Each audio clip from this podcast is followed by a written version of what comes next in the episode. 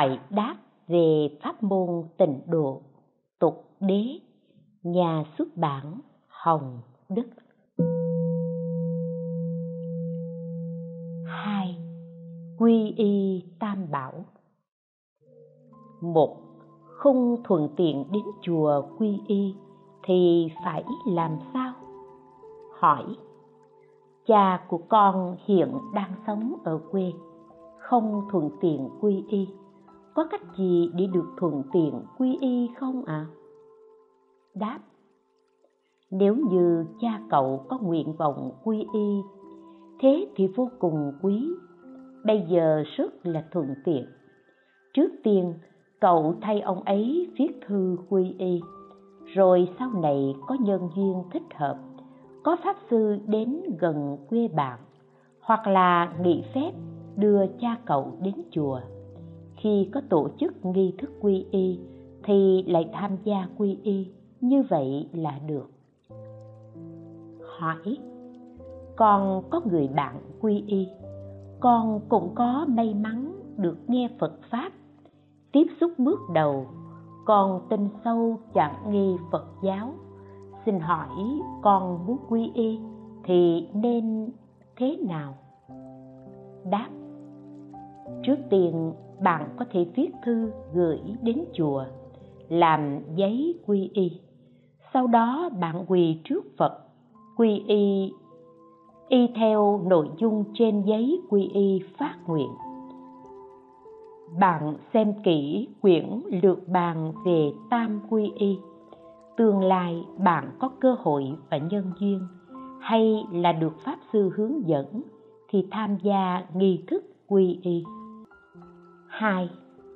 Quy y từ xa có được xem là đệ tử Phật chân chính không? Hỏi. Đệ tử làm đệ quy y từ xa hồi tháng 5 mà không tham gia nghi thức quy y. Như vậy có được xem là đệ tử phật chân chính không? Đáp. Nếu trong lòng chân chính có quy y thì được tính là đệ tử phật chân chính có người nói phải tham gia nghi thức quy y mới là đệ tử phật. Điều này cũng có đạo lý. Tuy quy y chỉ là một nghi thức, nhưng nó cũng rất quan trọng với chúng ta. Vì thế, cho dù là quy y từ xa rồi, vẫn phải có một hoàn cảnh, có nghi thức quy y là tốt nhất. Tạm thời không có cũng không thể nói bạn không phải đệ tử quy y phật. Bởi vì bản thân bạn đã phát nguyện trước phật rằng còn nguyện quy y phật, không quy y thiên thần ngoại đạo. Con nguyện quy y pháp, không quy y ngoại đạo tà giáo. Con nguyện quy y tăng, không quy y thầy tà bạn ác. Nhờ chùa viết cho giấy quy y sau đó, bản thân bạn quyết định quy y ở trước phật. Phát nguyện tâm như vậy, cũng xem là đệ tử quy y của phật. Tốt nhất là sau này có nhân duyên thì nên tham gia nghi lễ quy y, như thế mới ổn thỏa. Ba, làm thế nào để làm vững chắc tính tâm với đức phật? Hỏi con là học sinh hồng kông. Gần đây có rất nhiều cuộc tranh cãi về tín ngưỡng, bởi vì con tin theo cơ đốc giáo gần 10 năm nay.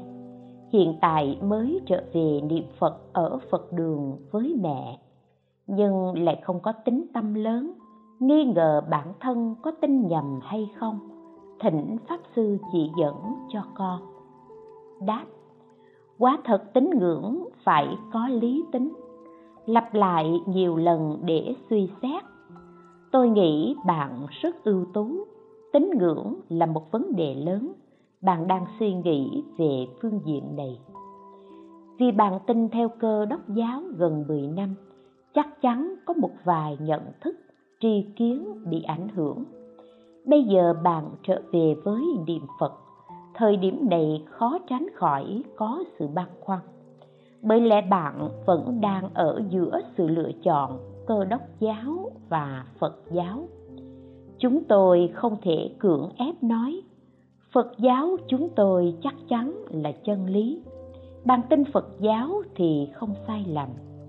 Thế thì cơ đốc giáo cũng có thể ca tụng, tôi là chân lý, tin tôi thì không sai. Như thế người nghe phải lựa chọn thế nào? Vì vậy nên áp dụng lập trường trung lập. Tôi nghĩ có thể cung cấp cho bạn một vài ý kiến tham khảo. Nếu không có tín ngưỡng con người không thể sống được. Nhất định phải có điều gì đó để tin tưởng. Không có tính thì không có nguồn hy vọng. Sẽ tuyệt vọng. Đương nhiên, mỗi nội dung có tính khác nhau có người tin tiền, có người tin quyền. Có người nói, tôi không tin gì cả, tôi chỉ tin bản thân tôi. Tin bản thân cũng là niềm tin. Phần lớn thì tin vào một tôn giáo nào đó. Tín ngưỡng tôn giáo cũng có thể nói là một hiện tượng phổ biến ở thế gian. Tôi nghĩ, nhìn nhận từ góc độ lựa chọn tín ngưỡng thì chúng ta có thể không tin tôn giáo nào cả. Nhưng chúng ta nhất định phải tin chân lý. Câu nói này chắc chắn công bằng. Bất kỳ ai cũng đều như vậy. Ở cấp độ cuộc sống vật chất, chúng ta cần cung cấp thực phẩm. Ở cấp độ tinh thần, chúng ta cũng cần một thứ gì đó để thỏa mãn cảm giác trống vắng hoặc để có cảm giác tồn tại trên phương diện tinh thần. Thế thì có thể đánh đồng tôn giáo và chân lý không? Có rất nhiều tôn giáo tuyên bố, ta là chân lý tối thượng trên thế gian. Chúng ta nên nhìn nhận vấn đề này như thế nào? Phải chăng giống như họ tuyên bố? Đầu tiên, chúng ta xét các tôn giáo thông thường chính là hữu thần giáo. Ở đây tôi không đưa ra kết luận. Tôi chỉ cung cấp một góc độ suy nghĩ. Ví dụ nói tôn giáo hữu thần. No phổ biến nhất. Học thuyết sáng lập thế giới của tôn giáo hữu thần nói, ta là bậc chúa thần duy nhất của thế giới. Ta sáng tạo ra thế giới này. Tất cả vạn vật đều do ta sáng tạo nên đương nhiên thuộc về sự quản lý của ta. Ta cho người lên thiên đường, đầy ngươi xuống địa ngục, vân vân. Luân thiết sáng tạo thế giới trong tôn giáo rất phổ biến. Tôn giáo sáng tạo thế giới đều cho rằng, giáo chủ của họ là chân thần duy nhất. Xin hỏi, nếu như chân lý chỉ có một, thế thì sao lại có hai vị chúa sáng thế được. Thế giới này đã là do đấng tạo hóa này sáng tạo ra, nhưng lại là do đấng tạo hóa kia tạo ra. Nói như vậy là mâu thuẫn. Trong đó có ba, năm, tám tôn giáo đều như vậy. Cũng có thể họ đều không chính xác, có thể là không có bất kỳ ai sáng tạo ra. Hiện tại chúng ta cũng không bàn về quan điểm phật giáo chúng ta phán đoán như thế. Sao có thể có hai vị thần đồng thời làm chủ được? Điều đó nhất định không thể. Từ trên phương diện logic và đạo lý đều không thể giải thích được. Chân thần duy nhất chỉ có một. Vậy ai mới đúng? Mỗi một hữu thần giáo đều nói, tín ngưỡng tôi là chân thần duy nhất, chúa thần duy nhất các bạn không thể tin vị thần khác. Đôi bên đều tranh chấp. Nếu như thật sự có một vị chúa thần duy nhất, tất cả đều do ngài sáng tạo nên. Thế thì sao ngài có thể tạo ra một người chống lại ngài? Thí như đồ chúng tín ngưỡng một tôn giáo nào đó có hai tỷ người, tín ngưỡng tôn giáo khác cũng có hai tỷ người ai tin đó là đấng sáng thế chân thật. Vì sao người bạn tin là đấng sáng thế chân thật, còn người tôi tin lại là đấng sáng thế giả? Không cách nào thuyết phục người khác. Logic lý luận của đôi bên đều giống nhau. Bạn nói bạn là đấng sáng tạo vật, tôi cũng nói tôi là đấng sáng tạo vật bạn nói bạn là vạn tri, vạn năng. Tôi nói tôi cũng là vạn tri, vạn năng. Không có điểm nào vượt trội. Bạn nói bạn là chân thật. Tôi nói tôi là chân thật. Làm sao có chuyện cả hai bên đều là chân thật được? Vậy thì chỉ đều là hư giả cả. Thêm một điều nữa. Chúng ta xem xét tôn giáo và chân lý. Đầu tiên, tôn giáo và chân lý chẳng thể đánh đồng với nhau. Chân lý phát động chiến tranh sao? Nhưng tôn giáo thì có chiến tranh. Chân lý bức hại một người sao?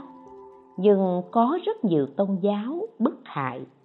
Chân lý có sự cuồng nhiệt sao? Nhưng tôn giáo có cái gọi là cuồng nhiệt tôn giáo vì vậy, chúng ta phải tách rời tôn giáo và chân lý. Không thể giống như tuyên bố của một vài tôn giáo rằng họ chính là chân lý. Tôn giáo và chân lý vẫn có sự cách biệt rất lớn. Đương nhiên, chân lý cũng được biểu hiện trong hình thái của tôn giáo nào đó hoặc là biểu hiện của chân lý ở trong hình thái của một tôn giáo nào đó. Nếu như vậy, chúng ta cũng có thể thông qua hình thái của tôn giáo đó để tiếp cận chân lý. Tôn giáo này liền có thể hình thành tín ngưỡng. Vì vậy, nếu như tôn giáo này có chân lý, chúng ta có thể tín ngưỡng nó thế nhưng mục đích của tín ngưỡng không phải vì tín ngưỡng tôn giáo, mà vì để tín ngưỡng chân lý. Bạn phải xác định được như vậy. Chân lý là gì? Lời dạy của những tôn giáo khác rất sơ lược. Ví như, tôi là chân lý. Thượng đế là chân lý. Đó là đạo lý gì? Không có đạo lý gì cả đức phật không dạy như vậy. Lời phật nói là chân lý, nghĩa là chân như thật tướng, pháp tánh tịch diệt. Pháp tánh, phật tánh, duyên khởi tánh không? Pháp giới duyên khởi. Giống như văn tinh nói, pháp này trụ ngồi pháp, tướng thế gian thường trụ. Các pháp từ bản lai, tướng thường tự vắng lặng. Chư phật xuất thế hay không xuất thế các pháp xưa nay vốn như vậy. Những lời dạy đó là biểu đạt như thật của chân lý. Nó bình đẳng, tịch diệt. Chư phật xuất thế hay không xuất thế thì chân lý vốn dĩ là như vậy. Đức phật không nói một cách đơn giản rằng, ta chính là chân lý. Ta không xuất hiện ở thế gian này thì các ngươi không có chân lý không phải như vậy. Chân lý là vĩnh hằng. Chư phật xuất thế chẳng qua là để chứng ngộ chân lý.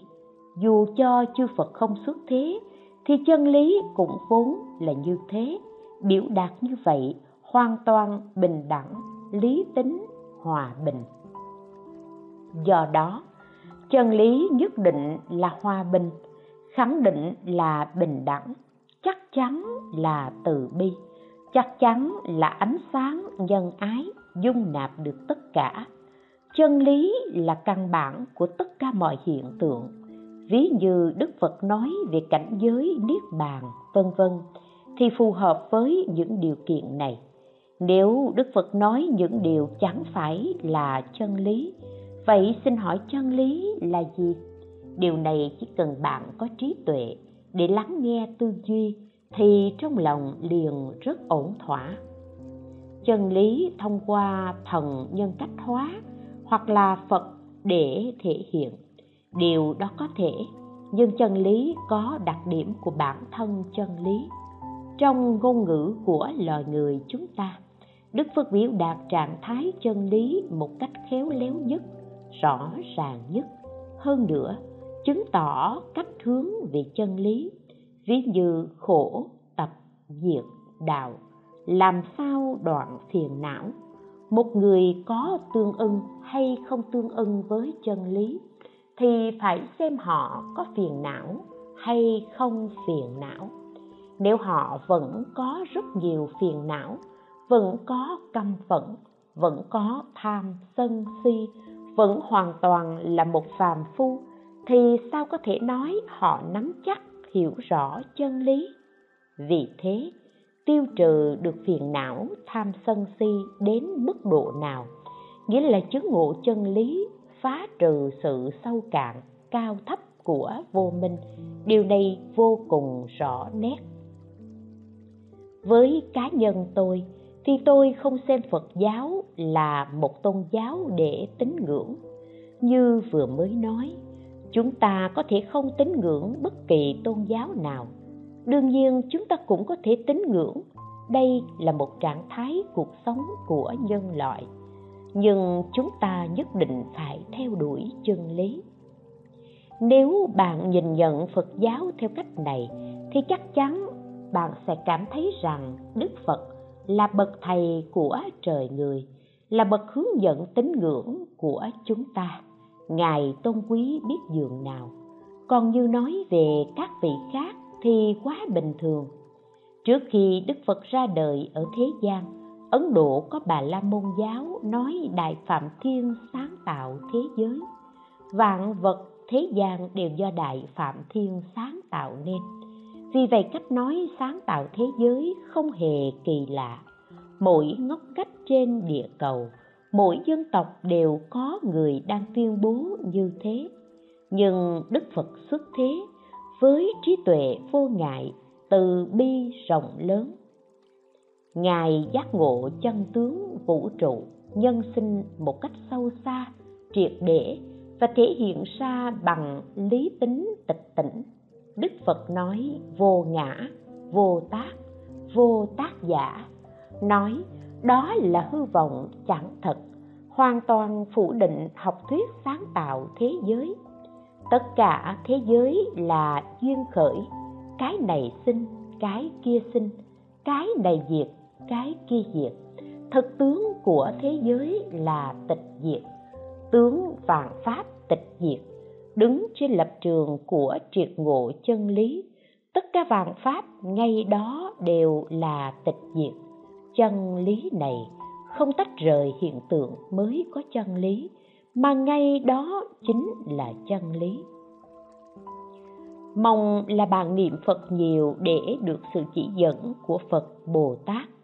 Tôi cho rằng người không tin tưởng trí tuệ, vô ngại của đức phật là do họ không đủ thiện căn phước đức.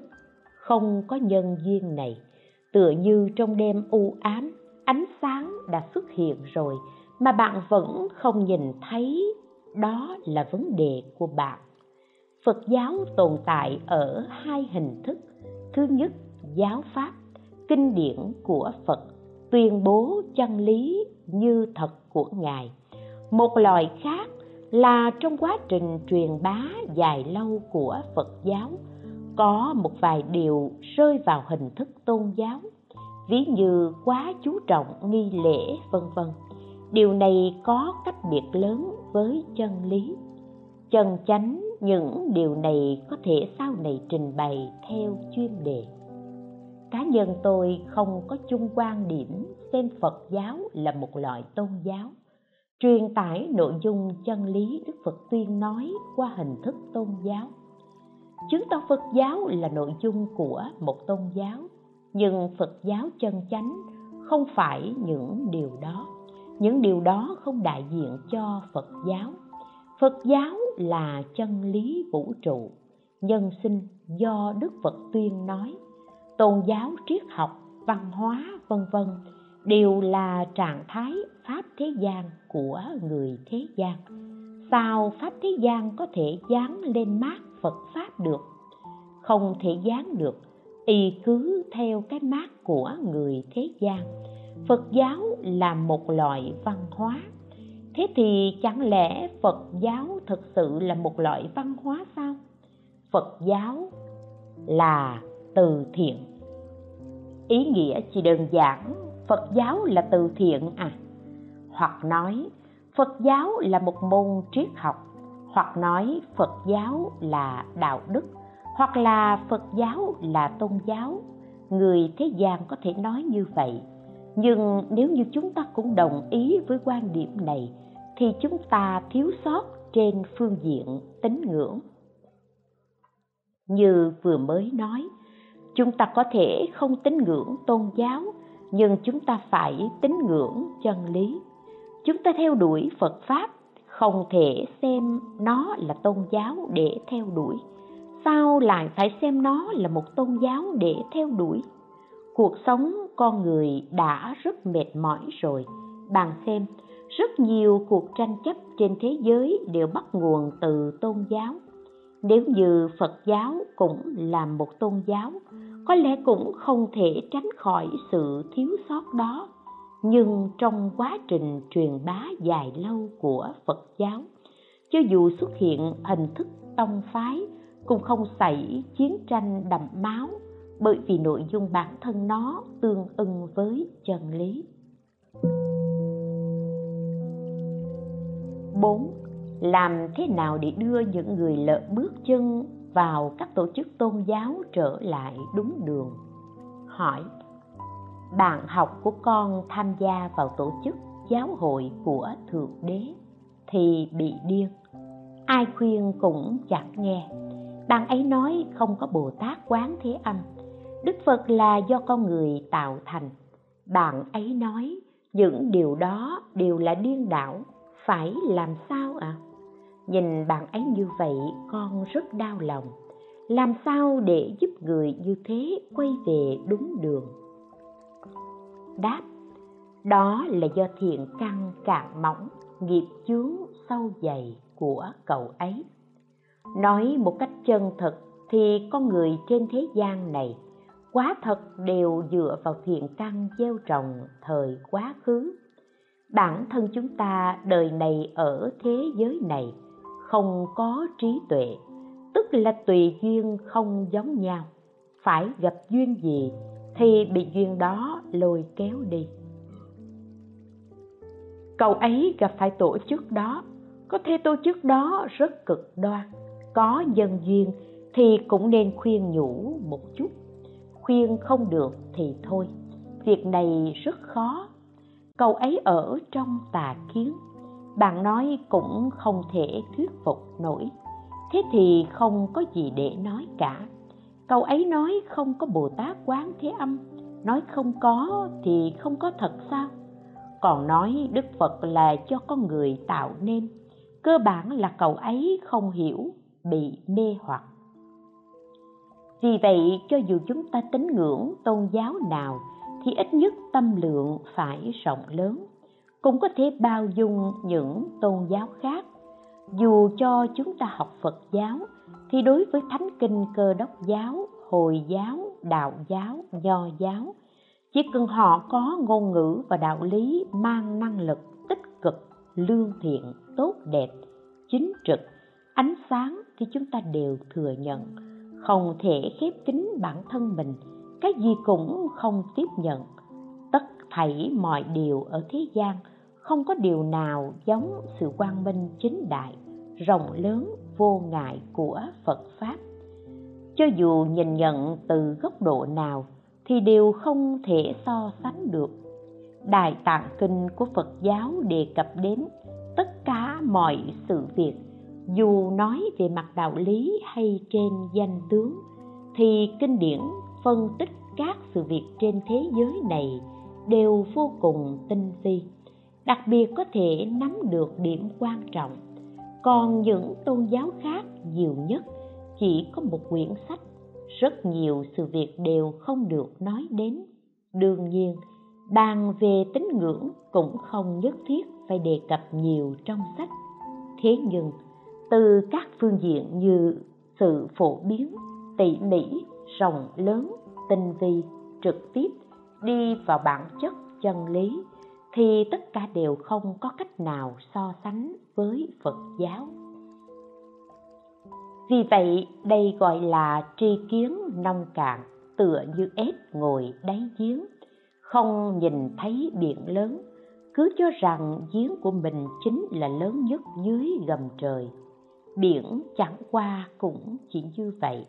Lớn một nửa như của tôi là khá lắm rồi. Bản thân ếch ở đáy giếng không muốn nhảy ra ngoài để nhìn biển lớn. Nó nói giếng của nó là biển lớn, là, nó là hải long vương dưới đáy biển. Tự phong mình là hải long vương thì phải làm sao? Vậy thì cứ để ếch làm đi chỉ là ép thật đáng thương, đáng xót.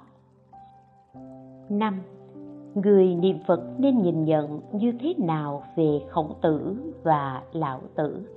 Hỏi, người niệm phật nên nhìn nhận như thế nào về khổng tử và lão tử? Người niệm phật có thể lễ kính khổng tử và lão tử không? Đáp, chúng ta nên nhìn nhận khổng tử và lão tử là bậc hiền thánh thế gian. Có thể lễ kính hay không? Có thể. Nhưng chúng ta là đệ tử tam bảo. Lễ kính với những bậc thánh hiền thế gian này phải có sự khác biệt với lễ kính đức phật. Đối với phật bồ tát, tam bảo, chúng ta chí thành quy mạng đảnh lễ. Đối với hiền thánh thế gian, trên mặt tâm thái chúng ta tôn trọng hiền thánh thế gian. Nhưng họ không phải là đối tượng chúng ta quy mạng. Tam bảo mới là đối tượng chúng ta quy mạng, quy y. Cho nên tâm thái không giống nhau. Về mặt hình thức, biểu hiện bên ngoài cũng nên có sự khác biệt. Nhìn thấy tôn tượng phật bồ tát, chúng ta sẽ chí thành đảnh lễ nhìn thấy những bậc hiền thánh thế gian như khổng tử, lão tử hoặc tôn thần đạo giáo, chúng ta có tôn trọng kính chào hoặc là chắp tay để thể hiện sự cung kính. Nhưng đặc biệt là người xuất gia, nếu như đảnh lễ thì không thích hợp.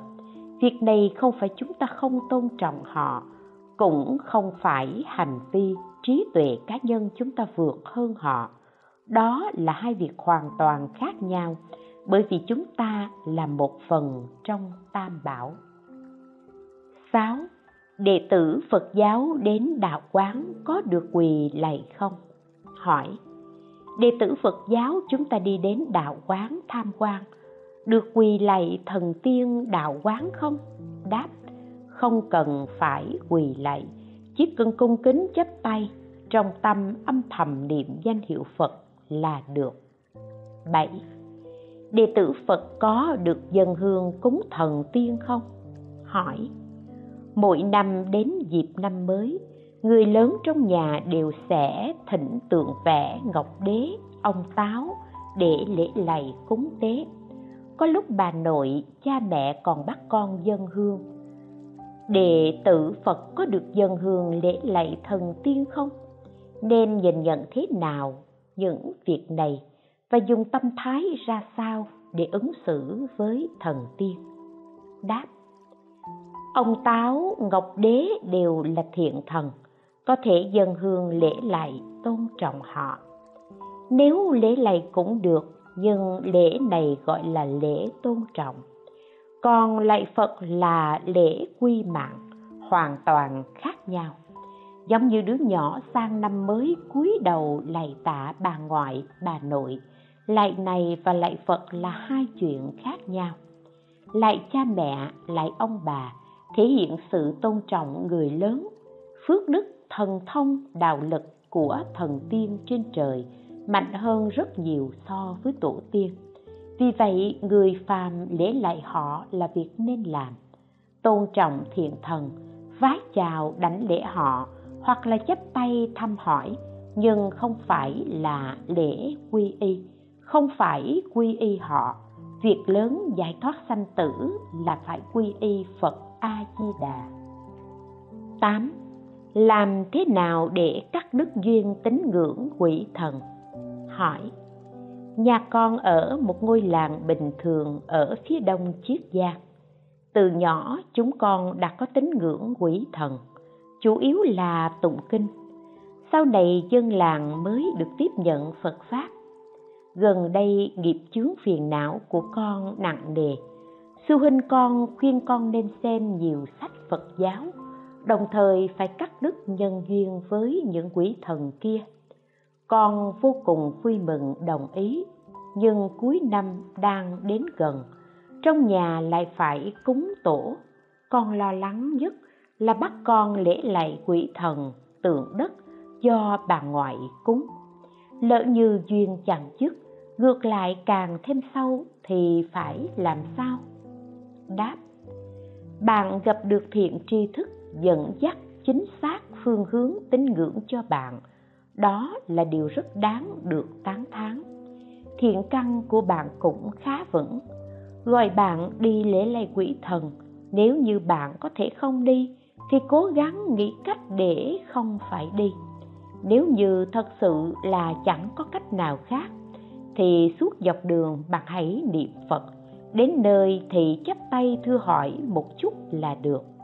Nếu như bắt buộc mọi người phải cùng lễ lạy thì bạn ra ngoài gọi điện thoại, rồi quay về lại tự mình lễ lạy sau khi mọi người đi, thì bạn thưa với các vị thần đó rằng, con đã quy y phật rồi, các ngài cùng con lễ phật thì được.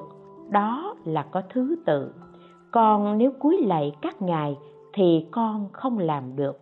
Quỷ thần có tác dụng thông linh nhất định. Bạn nói rõ với họ như vậy là được. Kêu họ, kêu gọi họ cùng bạn lễ lạy phật. 9. Làm sao khuyên can xem bệnh âm? Hỏi. Mẹ của con là bà Mo chuyên xem bệnh âm. Con khuyên, nhưng bà không nghe. Con nghe nói, kết cục của người xem bệnh âm rất thảm. Có cách nào để thay đổi không? Đáp, khuyên mà không nghe thì không có cách nào cả. Bạn hãy cứ nhẫn nại và yêu thương. Có thể dùng phương tiện để khuyên bảo ví như bây giờ bạn muốn bà ấy không xem bệnh nữa, thì có lẽ bà ấy không làm được. Bạn có thể khuyên bà vừa xem bệnh cho người ta vừa niệm phật. Đã là có thể xem bệnh âm, thế thì chắc chắn bà ấy tin rằng ngoài cõi người còn có sự tồn tại của cõi âm. Cũng dễ tin tưởng nhân quả ba thời, luân hồi sáu đường tin sự tồn tại của phật pháp bạn hướng dẫn bà, mẹ phải niệm phật nhiều nếu mẹ niệm phật, thì có được sự bảo vệ tương lai sẽ đến nơi tốt đẹp cũng có thể tìm những câu chuyện cảm ứng, dần dần hướng dẫn bà ấy chánh tính niệm phật pháp như thế, lâu dần bà ấy sẽ không xem bệnh âm nữa 10. Nên có cách nhìn thế nào đối với vấn đề loan đường? Hỏi, nên nhìn nhận vấn đề loan đường như thế nào? Đáp, tôi không có tìm hiểu thực tế về loan đường, chỉ xem qua một vài ghi chép trên sách tôi nghĩ có một vài điểm sau: thứ nhất loan đường có thể chứng minh sinh mạng có sự tồn tại ở không gian đa chiều cũng giúp cho chúng ta có cảm nhận trực quan về luân hồi trong sáu đường mà đức phật dạy. Chứng tỏ sinh mạng không chỉ tồn tại trong cảnh giới chúng ta nhận biết, mà còn tồn tại trong cảnh giới u minh không biết được. Quá thật là vi diệu sâu thẳm. Thứ hai, bởi lẽ u minh khó biết, vì vậy thật giả khó phân. Do đó, đệ tử phật có chánh trì chánh kiến vẫn nên tránh xa các việc như trên như lên đồng, viết chữ hay loan đường thì tốt hơn. Thông thường, nó là tín ngưỡng dân gian, có tính hỗ trợ giúp người thế gian hiểu biết về nhân quả, luân hồi, vân vân. Tất cả chân lý đức phật đều đã giảng. Đệ tử phật tin sâu lời đức phật thì không hoài nghi nhân quả ba thời, luân hồi, sáu đường cũng chẳng cần phải dựa vào loan đường để chứng minh điều gì. Thứ ba, nhìn rõ bản chất của chúng bằng phật pháp. Như vậy thì không đến nỗi bị lừa, bởi vì thường thường loan đường không phân thật giả, tốt xấu, lẫn lộn. Có những người bày trò lừa đảo, việc đó đương nhiên không tốt. Thứ tư, đối với phật pháp thì việc đó không có gì mới mẻ cả. Chúng ta không nên tò mò. Việc thần kỳ vi diệu nhất thì phật pháp đều đã trình bày vô cùng rõ ràng, đã đạt đến chỗ cao nhất rồi, tức là nói duyên khởi tánh không, đại niết bàn. Nếu như cảm thấy hiếu kỳ với tín ngưỡng loan đường, thì chứng tỏ bạn không hiểu rõ phật pháp. Do đó loan đường ở thế gian có lý do tồn tại của nó, nhưng là đệ tử phật có chánh tri, chánh kiến, chánh tính thì phải xa cách họ, không bị lừa gạt, không tò mò 11. Khuyên cha mẹ thờ cúng, bảo gia tiên niệm Phật thế nào? Hỏi Quê con phổ biến thờ cúng bảo gia tiên Cả đời của mẹ con thành kính thắp hương lễ lại. Con nên khuyên họ tin Phật, niệm Phật như thế nào? Con đã thử qua một hai lần Nhưng họ nói con còn nhỏ tuổi không lo việc chính đáng. Xin Pháp Sư khai thị nên xử lý việc thờ cúng bao gia tiên thế nào? Làm sao con khuyên cha mẹ tin phật niệm phật được? Đáp xem ra bạn còn nhỏ tuổi nên vẫn chưa có quyền lợi nói chuyện trong gia đình. Bảo gia tiên là một tín ngưỡng phong tục tập quán dân tộc, còn lạc hậu, sau khi tin phật thì bạn đừng vương vấn với nó. Đó là một hình thái chúng sanh cấp thấp, để nó cùng chung niệm phật với chúng ta là được. Nếu bạn làm chủ gia đình thì có thể không thờ bảo gia tiên nữa. Trước tiên bạn khai thị niệm phật, rồi sau đó tiễn họ đi. Bạn không làm chủ gia đình, thì trong tâm niệm phật nhiều một chút là được. Làm sao để khuyên cha mẹ niệm phật?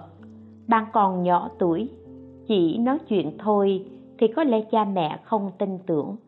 Tôi nghĩ có ba điểm. Thứ nhất, phải vui vẻ. Thứ hai phải hiếu thuận. Thứ ba, phải niệm phật. Sự vui vẻ lạc quan được đượm nhuần trong ánh sáng phật pháp, hiếu thuận với cha mẹ. Sau đó bản thân có pháp hỷ niệm phật. Cha mẹ không cần bạn khuyên. Phật a di đà sẽ đến khuyên nhủ họ. Dĩ nhiên, bạn có tâm mong muốn cha mẹ tin phật, niệm phật. Vì vậy phải yêu thương, nhẫn nại để hiếu thuận, lâu dần sẽ có hiệu quả. 12. Sau khi quy y cửa Phật thì phải đối diện với người thân, bạn bè theo đạo thế nào? Hỏi, con làm lễ quy y vào tháng 5, nhưng ban đầu con thinh tin theo đạo hồi. Cha mẹ hai bên cũng đều như vậy. Mỗi ngày con đều niệm danh hiệu đức phật kết quả là con không dám đối diện với những người thân bạn bè. Không dám thừa nhận mình là người tin phật. Con phải làm sao? Lúc lâm chung, con tin phật hay là tin hồi? Đáp, bạn là người rất hiếm có. Ở trong hoàn cảnh nhân duyên như vậy mà có thể niệm phật, quả thật là vô cùng có duyên với đức phật. Thật ra đức phật đều có duyên với mọi chúng sanh, bởi vì chúng sanh đều có phật tánh. Đến nỗi hoàn cảnh xung quanh đều tín ngưỡng hồi giáo, thì có xung quanh mâu thuẫn với chúng ta hay không? Theo quan điểm của phật giáo là không mâu thuẫn, không xung đột.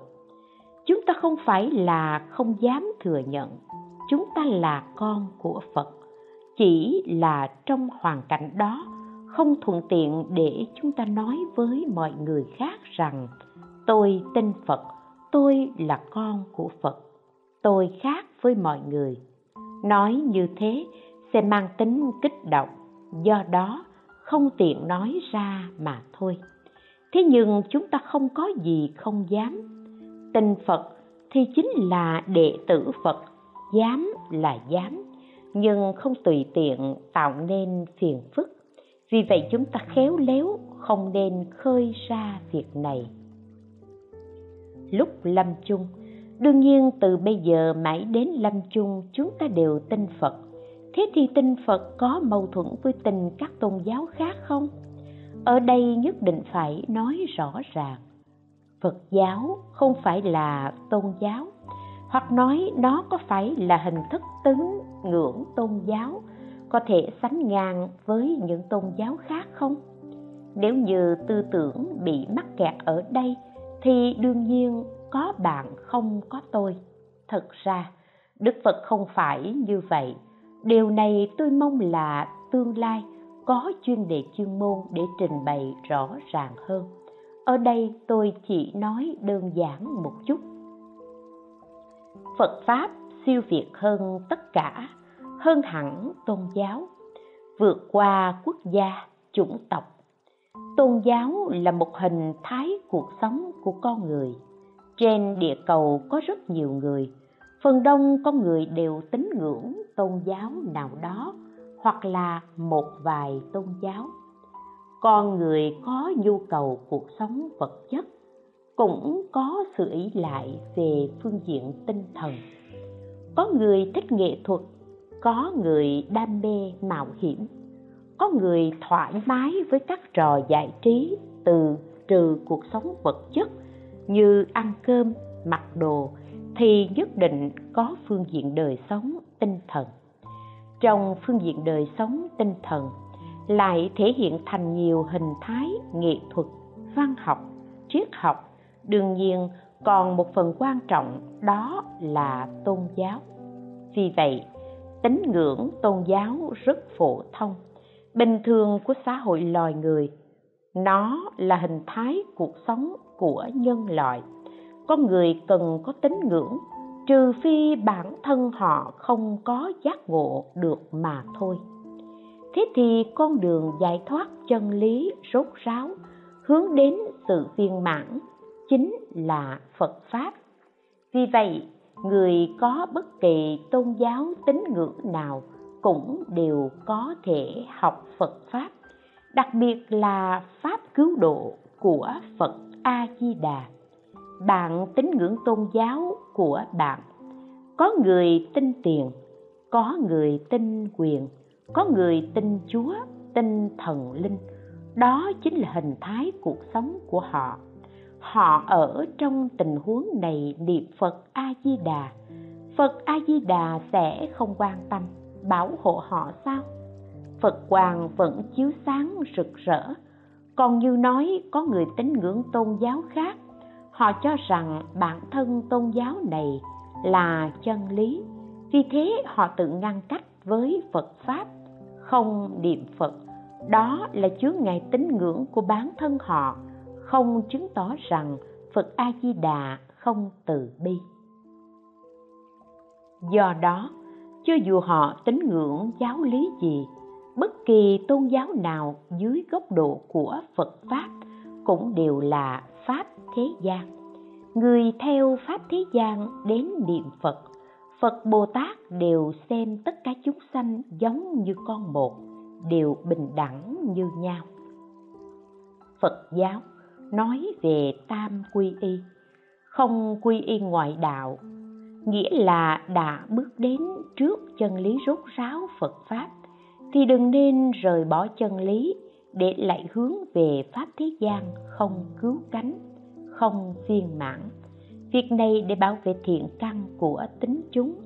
Chẳng phải nói ngang vai, ngang vế, có tôi không có bạn có bạn không có tôi tựa như hai việc này sắp xỉ gần giống nhau.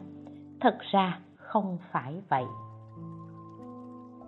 Tín ngưỡng phật cũng có rất nhiều hình thức. Có thể phần đông con người đều xem đức phật là hình thức tôn giáo để tín ngưỡng. Điều này có được hay không? Đương nhiên là được. Có người ví dụ như người tu hành theo thiền tông bầu không khí và nghi thức hình thức tôn giáo tương đối nhẹ nhàng. Chỉ là minh tâm kiến tánh kiến tánh thành phật, tự mình gánh lấy, điều này đương nhiên cũng có thể. Tin phật có rất nhiều hình thức, chưa hẳn là hình thức tôn giáo. Đương nhiên, cũng không loại trừ hình thức tôn giáo. Thật ra, có rất nhiều người đều tiếp xúc tín ngưỡng phật pháp thông qua hình thức tôn giáo. Như vậy thì sẽ hình thành cục diện phật giáo cũng trở thành một tôn giáo. Nếu như phật giáo cũng là một tôn giáo, thậm chí sánh ngang với các tôn giáo khác, thế thì phật pháp liền bị hạ thấp thân phận và tiêu chuẩn. Bởi vì phật pháp khác pháp thế gian, tất cả ngôn ngữ, danh từ, khái niệm phân loại của pháp thế gian đều không đủ để giải thích phật pháp. Phật giáo đã chẳng phải là tôn giáo, cũng không phải là triết học, cũng không phải là văn học, nghệ thuật. Nhưng phật giáo thông qua những lĩnh vực này để truyền tải chân lý phật pháp. Mọi thứ ở thế gian tựa như bình rượu mà chân lý phật pháp tuyên bố lại như rượu. Rượu có thể đựng trong bất kỳ bình nào, nhưng bình rượu lại không phải là rượu. Rượu cũng không phải bình rượu. Con đường tiến vào chân lý của mỗi người không giống nhau. Vì vậy, có rất nhiều hình thức biểu hiện. Có người hiểu thành văn hóa, có người cho là triết học, có người coi là tôn giáo bạn nói không hợp lý sao? Mỗi người đều có lý lẽ riêng. Thật ra đều nói về bình rượu, chứ không phải rượu. Rượu được chứa trong chiếc bình vuông hoặc đổ vào chai tròn, đựng trong bình cổ cao hay cái vò. Tuy đồ chứa khác nhau, nhưng nội dung lại giống nhau. Hỏi, tôi muốn học tập phật pháp nhưng vợ tôi lại tin theo kinh thánh chúa giêsu còn tôi tin phật. Thế thì có mâu thuẫn với tín ngưỡng của cô ấy không? Đáp, nếu nói từ phương diện phật pháp thì không mâu thuẫn. Nếu nói từ góc độ của bản thân bạn thì phải xem bạn làm thế nào. Bởi vì đức phật giảng về không, nói về tâm yêu thương. Cho dù là không hay là tâm yêu thương thì đều không mâu thuẫn với người khác. Chúng ta di dời cái bàn có thể sẽ va chạm làm hư cửa. Nhưng nếu nói dời bàn va phải hư không, xung đột với hư không thì không có việc như vậy. Như thánh đạo môn nói về không thì đương nhiên không thể nào có xung đột. Hơn nữa, chúng ta có tâm yêu thương lòng từ ái tâm bác ái với người khác thì làm sao xảy ra xung đột được. Nhưng một, có một vài quan niệm bám víu trên mặt tín ngưỡng. Lý do người ta có xung đột đó chính là bám víu vào thứ đó của bản thân. Nếu trong gia đình có tình huống như vậy, bạn hãy xử lý bằng tâm yêu thương, lòng khoan dung như thế thì sẽ không xảy ra xung đột. Có thể ý của bạn nói, tôi tin phật, cô ấy tin chúa. Phật và chúa có xung đột không?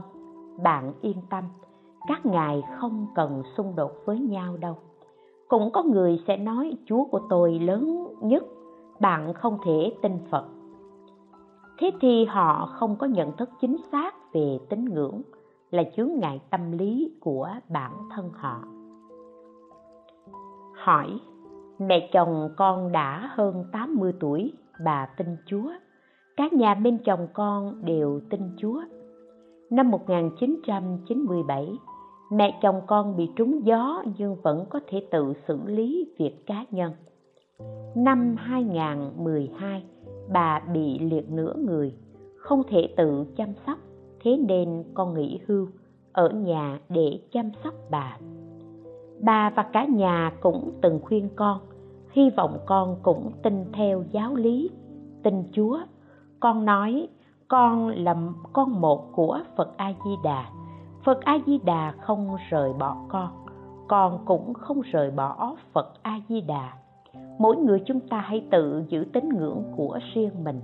Người nhà cũng rất cảm thông cả nhà cũng không nói gì thêm nữa. Như vậy mọi người, mỗi người mỗi tín ngưỡng, đôi bên sống yên biển lặng. Nhưng thời gian gần đây, ví dụ như con đi niệm phật ở trong phật đường về thì mẹ chồng nói đau lưng, đau cánh tay, đương nhiên con không thể nghĩ nghi ngờ người lớn, nhưng con vẫn không hiểu là vì việc gì. Đáp trả lời được câu hỏi này là người phải có trí tuệ. Tôi nghĩ bạn là con dâu rất đảm đang, hiếu thuận, cung kính người lớn tuổi. Ý của bạn là nói không thể hoài nghi người lớn cố ý nói như vậy. Người lớn không thể nói. Khi con đến phật đường thì lưng và cánh tay của mẹ đau. Không hiểu việc này là thế nào người già rồi nên chỗ nào cũng đau nhất chỉ là bạn niệm phật về thì than thở với bạn thôi. Chẳng lẽ bình thường không đau à? Không thể nào. Bình thường bà cũng đau nhất bạn hãy giữ vững tín ngưỡng của bản thân. Đừng vì tín ngưỡng đôi bên khác nhau mà phiền hà đối phương. Việc này không nên. Bởi vì phật a di đà là ánh sáng từ ái ánh sáng từ ái này giúp cho bất kỳ người niệm phật nào đi đến đâu đều sẽ mang đến không khí hạnh phúc cho người xung quanh. Cũng đem lại sự bình yên, tiêu trừ nghiệp chướng của họ. Nếu đối phương có tâm lý chướng ngại, đó là vấn đề của họ. Nếu có cách, thì nên gỡ bỏ chướng ngại của bà. Bạn không cần suy nghĩ như vậy nếu trong lòng bà có nỗi ám ảnh, sợ chúa của bà nghiêm phạt thì sẽ tăng thêm chướng ngại của bà. Thật ra cũng không nhất thiết phải suy nghĩ như thế. Đã là thượng đế thì phải nhân từ. Vậy những việc bạn làm có lợi ích thì thượng đế sẽ thương xót. Nếu thượng đế không nhân từ, thì sao bạn phải tin ngài? Một vị thượng đế không nhân từ thì bạn không cần tín ngưỡng. Tín ngưỡng thì phải tín ngưỡng người có tâm nhân từ. Chúng ta tin tưởng thượng đế là bậc nhân từ, đã là nhân từ, thì ngài luôn có tâm từ ái với tất cả chúng sanh. Ngài sẽ không trách phạt, không dọa dẫm những việc làm đó không phải là việc làm của bậc chánh nhân quân tử thế gian huống chi là thượng đế thì ngài càng không làm như thế. Thật ra, trong tâm bản thân chúng ta có vấn đề, chứ thượng đế không như vậy. Thượng đế nói, ta thật sự yêu thương các con, chỉ cần các con an lành là được. Cha mẹ đối với con cái cũng như vậy. Đối với phật giáo chúng ta, chỉ cần chúng ta tốt đẹp thì phật hoan hỷ nếu như giáo pháp tối thượng thừa mà bạn không thể tiếp nhận, thế thì bạn tiếp nhận giáo pháp thấp hơn một bậc.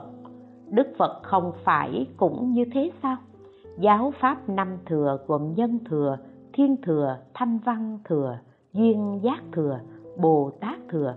Người không phát nổi tâm đại bồ đề thì có thể học theo thanh văn thừa.